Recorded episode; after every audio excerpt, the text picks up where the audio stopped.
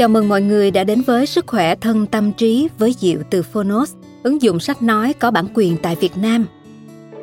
Trong suốt một tháng đầu tiên của podcast, chúng ta đã tìm về với hành trình của trái tim và tâm hồn. Còn hôm nay, hãy cùng Diệu tìm hiểu về hành trình của cơ thể với cuốn sách Cơ thể ta đã 2 triệu năm của tác giả John Chung Côn nhé. Những người nguyên thủy cầm dao và cung đi săn bắn. Để tăng hiệu quả săn bắn, huyết áp của họ tăng lên như một cách đáp ứng với hoàn cảnh. Thế nhưng, người hiện đại hầu như không phải chạy nhiều, họ không có lý do gì cần phải tăng huyết áp cả. Vậy, tại sao huyết áp của họ vẫn cứ tăng cao? Việc tăng huyết áp có phù hợp với sự sinh tồn của người hiện đại hay không? Hiện nay, hầu hết chúng ta ăn đủ 3 bữa một ngày, sống trong phòng kính, di chuyển bằng xe, mặc quần áo ấm Thế nhưng cơ thể chúng ta vẫn tồn tại những gen tương thích với lối sinh hoạt của con người từ thời nguyên thủy. Điều này gây ra nhiều vấn đề lớn nhỏ. Cơ thể ta đã 2 triệu năm giải mã các căn bệnh thời hiện đại. Chúng ta sẽ cùng nhau tìm hiểu và nhận biết những cơ chế thích nghi nguyên thủy của con người. Từ đó đưa ra những thay đổi trong chế độ ăn, thói quen sinh hoạt để điều chỉnh những cơ chế này cho phù hợp với đời sống hiện đại cũng như đem lại lợi ích sức khỏe tối đa. Hãy cùng Diệu nghe ngay cuốn sách thú vị này. Còn nếu bạn muốn nghe các chương tiếp theo, bạn có thể tải ứng dụng sách nói có bản quyền Phonos để nghe đầy đủ nhé.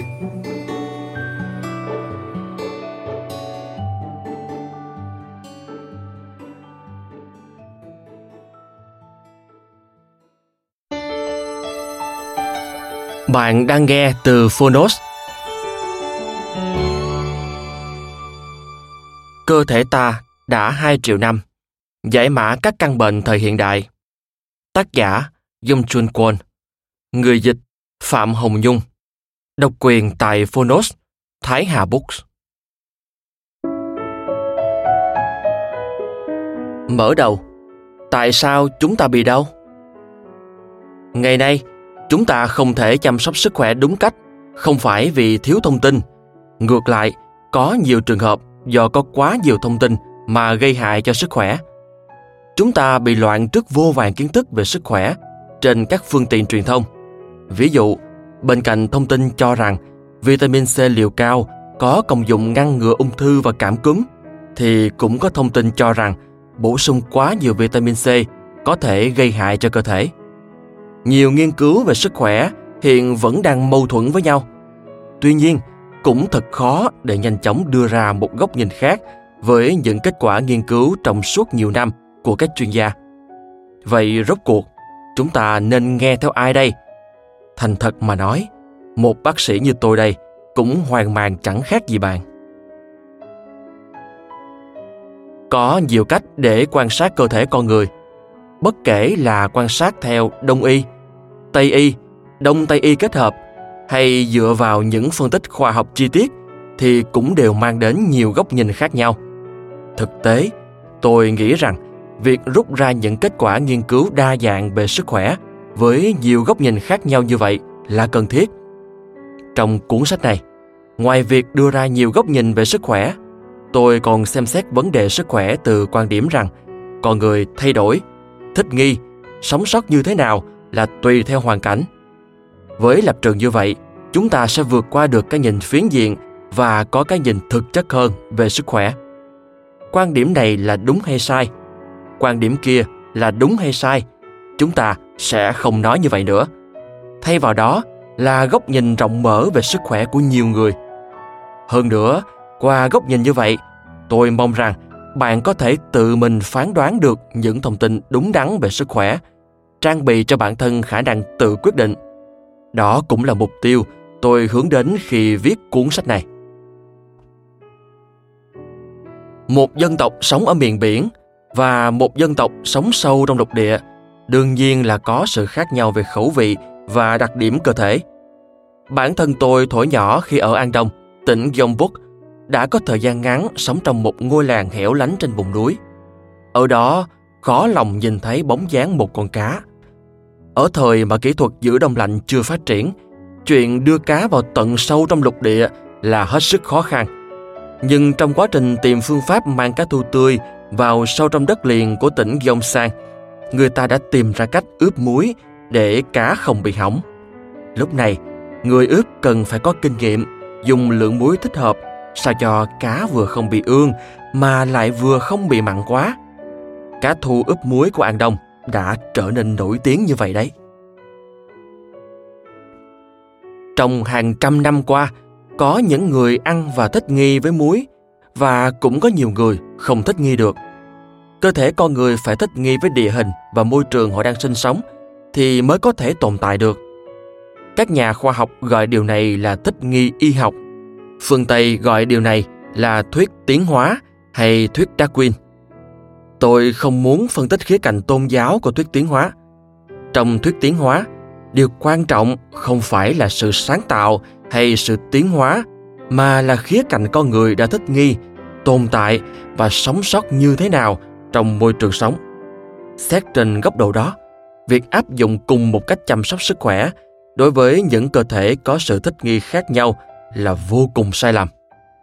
Tôi sẽ đưa ra một ví dụ như thế này. Tại những vùng càng gần với bắc cực hoặc nam cực, nhiệt độ càng giảm khi đó, cơ thể chúng ta, đặc biệt là phổi, bị tổn thương nghiêm trọng. Nếu không tìm cách thích nghi để bảo vệ phổi trước cái lạnh giá buốt của mùa đông, những con người nơi đây không thể nào sống sót được. Họ thích nghi bằng cách sưởi ấm không khí bên ngoài trước khi không khí đó vào phổi, nhằm giảm thiểu mức độ tổn thương của các tế bào phổi. Muốn vậy, họ phải kéo dài đường đi của không khí để làm ấm luồng không khí đó lỗ mũi của họ nhỏ và cao và mũi càng dài thì càng dễ làm ống không khí. Chính vì vậy, người dân ở phía Bắc châu Âu có mũi cao và dài. Ngược lại, ở khu vực Đông Nam Á, nơi thời tiết nóng đực, người dân không cần phải làm ấm không khí trước khi hít vào phổi. Vì vậy, lỗ mũi của họ to và rộng, khoảng mũi cũng ngắn hơn. Nói cách khác, cơ thể mỗi người có thể tự điều chỉnh để thích nghi với hoàn cảnh sống. Điều này đã được chứng minh từ lâu. Sâu bướm và bướm có gen di truyền hoàn toàn giống nhau, nhưng cùng một gen như vậy, ở môi trường này thì là dạng sâu, ở môi trường khác lại là dạng bướm. Nồng nọc và ếch cũng có cùng gen di truyền.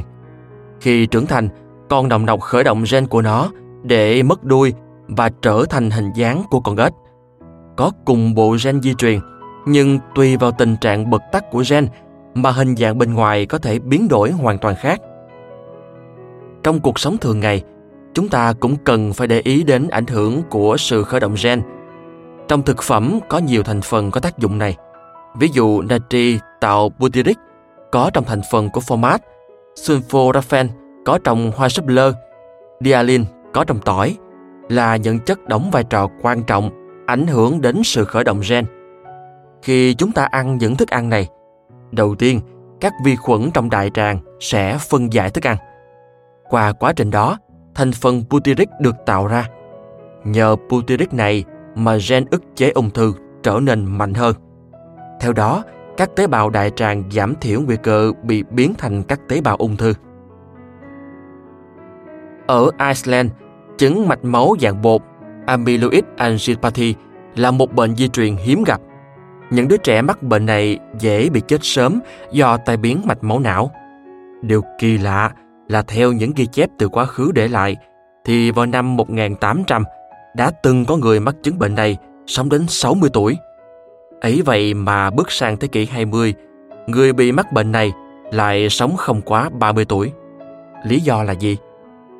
Theo nghiên cứu của trường đại học Cambridge, nó có liên quan đến thói quen ăn uống.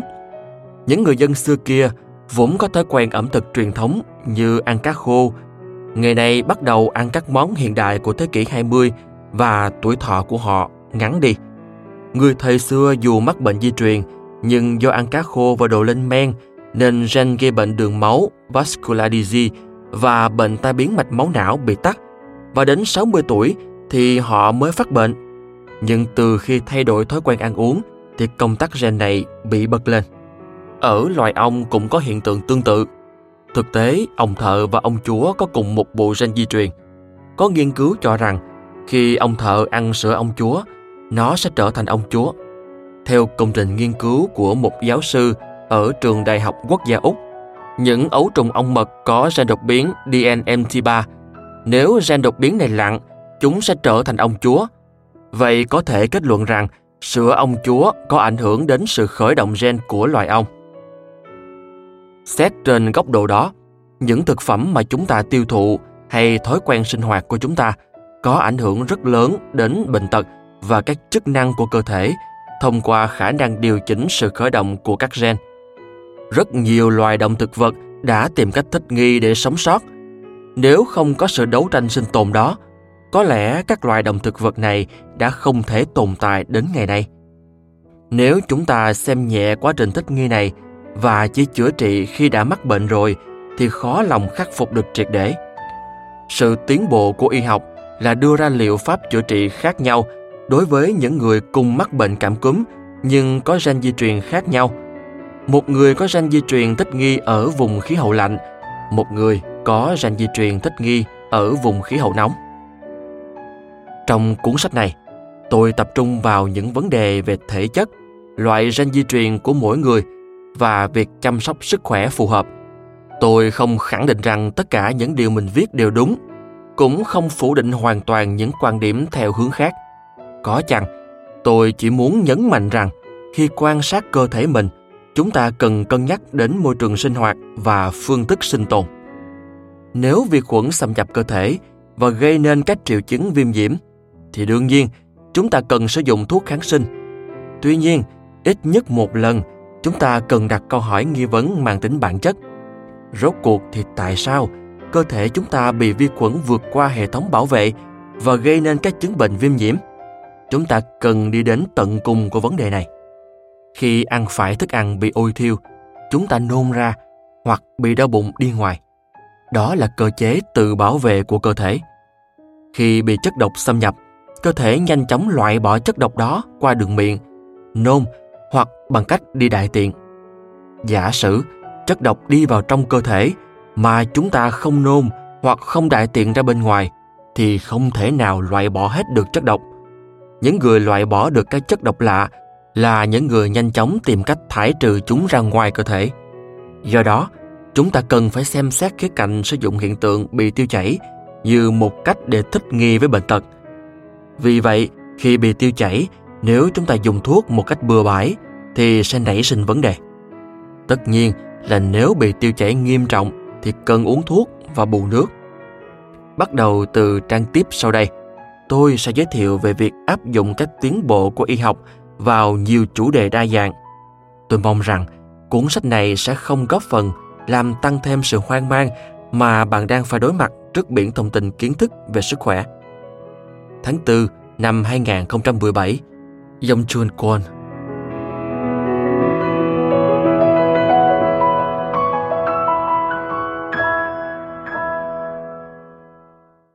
Phần 1. Tại sao cơ thể chúng ta đột nhiên suy nhược? Tìm hiểu các loại vi khuẩn có lợi và hệ miễn dịch. 1. Hãy ngừng ngay việc đi săn. Những lầm tưởng về bệnh huyết áp cao.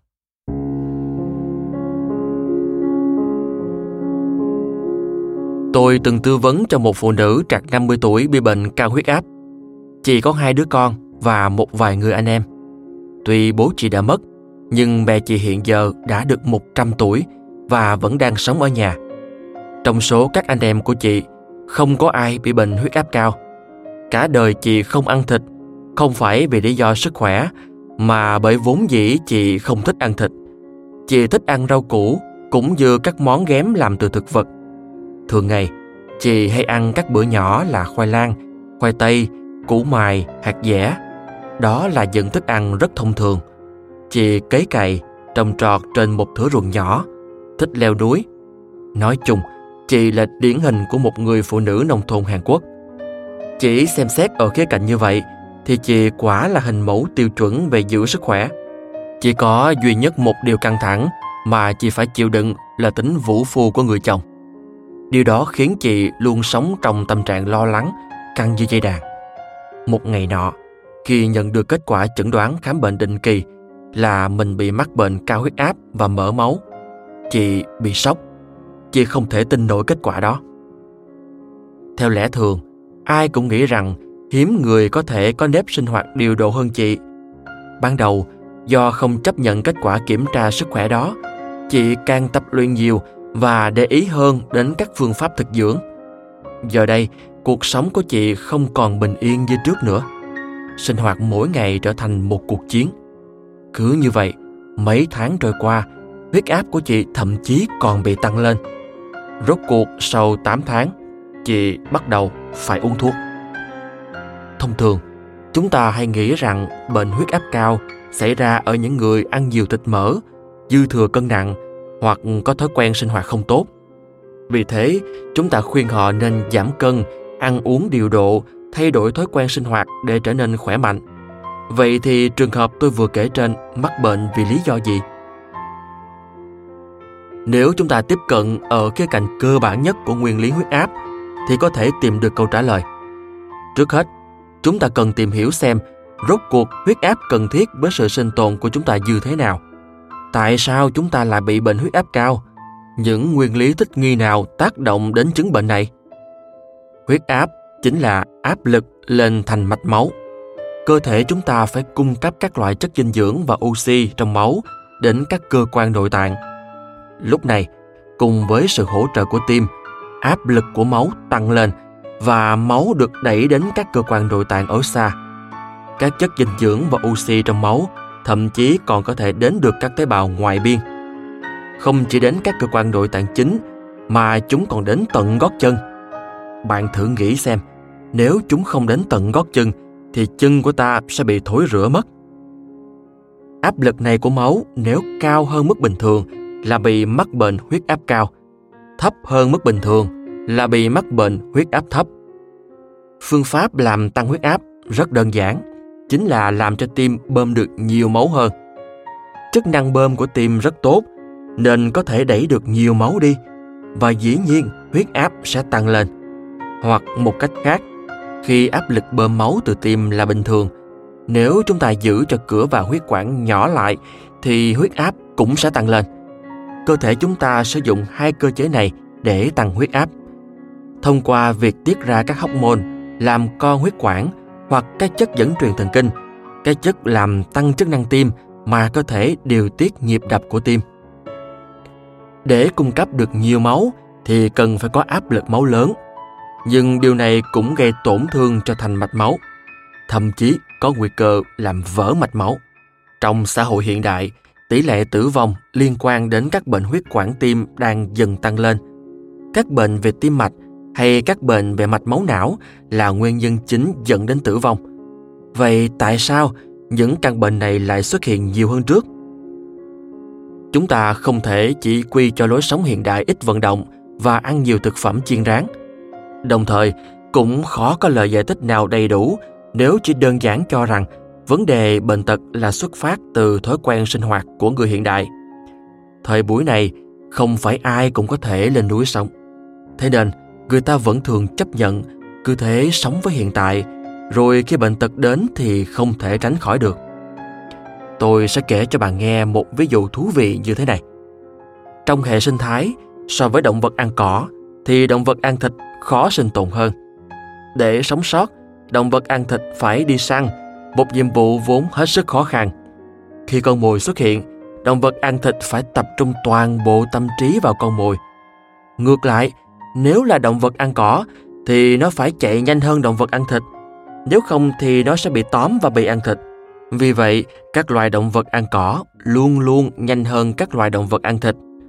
Chính bởi thế, các loài động vật ăn thịt phải có cách để bắt được các loài động vật ăn cỏ vốn chạy nhanh hơn chúng rất nhiều. Đó là tập trung năng lượng vào một khoảng thời gian ngắn. Khi không săn mồi, các loài mảnh thú như sư tử và hổ thường tỏ ra chậm chạp, lười nhác và rất tiết kiệm sức lực.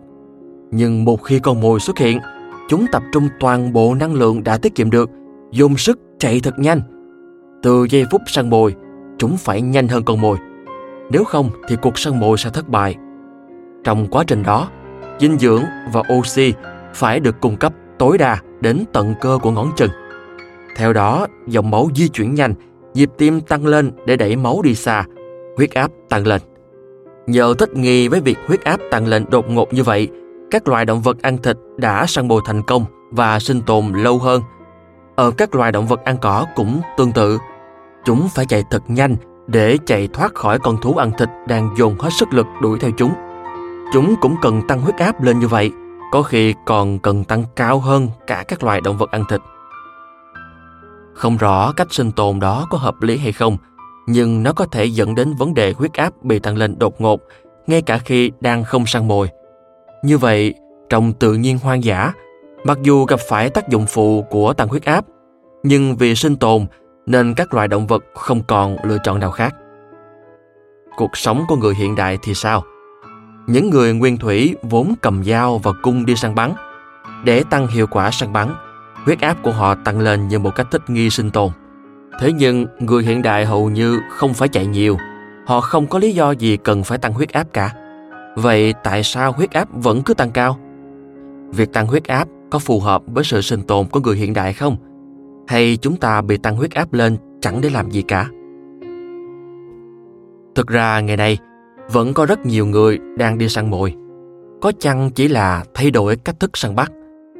Thay vì sử dụng tế bào và các cơ ngoài biên, người hiện đại sử dụng cái đầu. Họ xây dựng chiến lược và mục tiêu để săn được những con mồi lớn hơn. Đó là cách thức săn bắt của người hiện đại.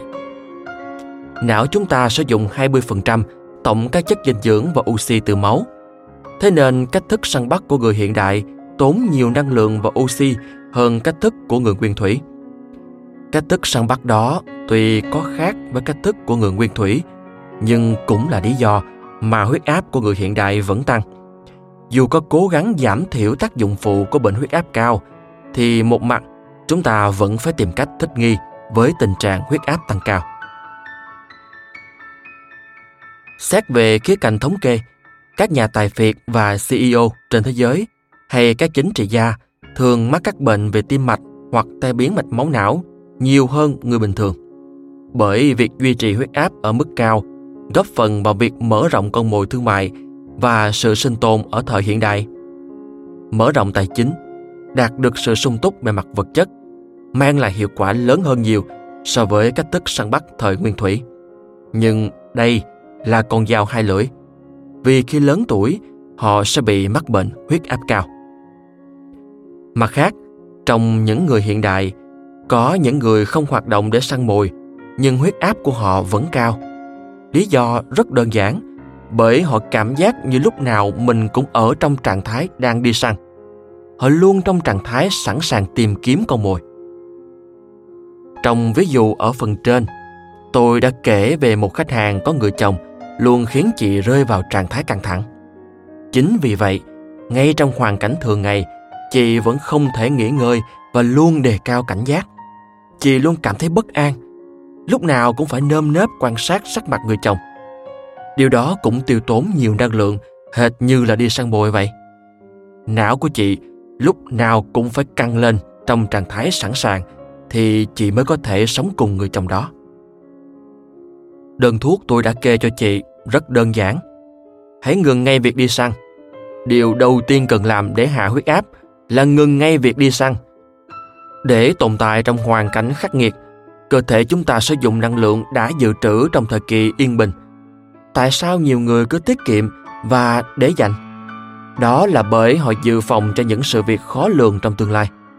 Tất cả mọi người đều có gen di truyền này, nhưng trong trạng thái thư giãn và yên bình như vậy mà vẫn tiếp tục sử dụng nguồn năng lượng ấy thì quả thật là rất vô lý.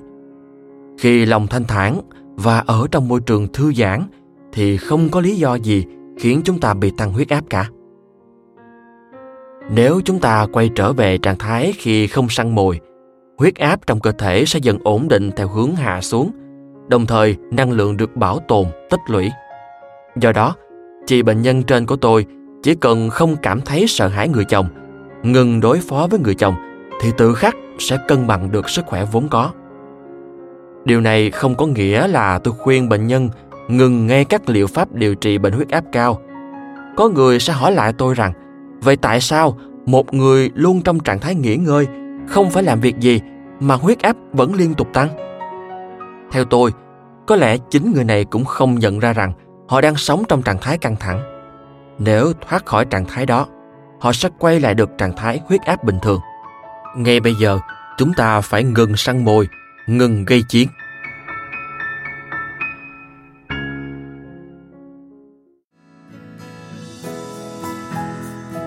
Diệu rất vui khi bạn đã nghe trọn vẹn podcast Sức khỏe thân tâm trí. Nếu bạn yêu thích cuốn sách này, hãy tải ngay ứng dụng Phonos để nghe các chương còn lại nhé. Hẹn gặp lại bạn trong các tập sau.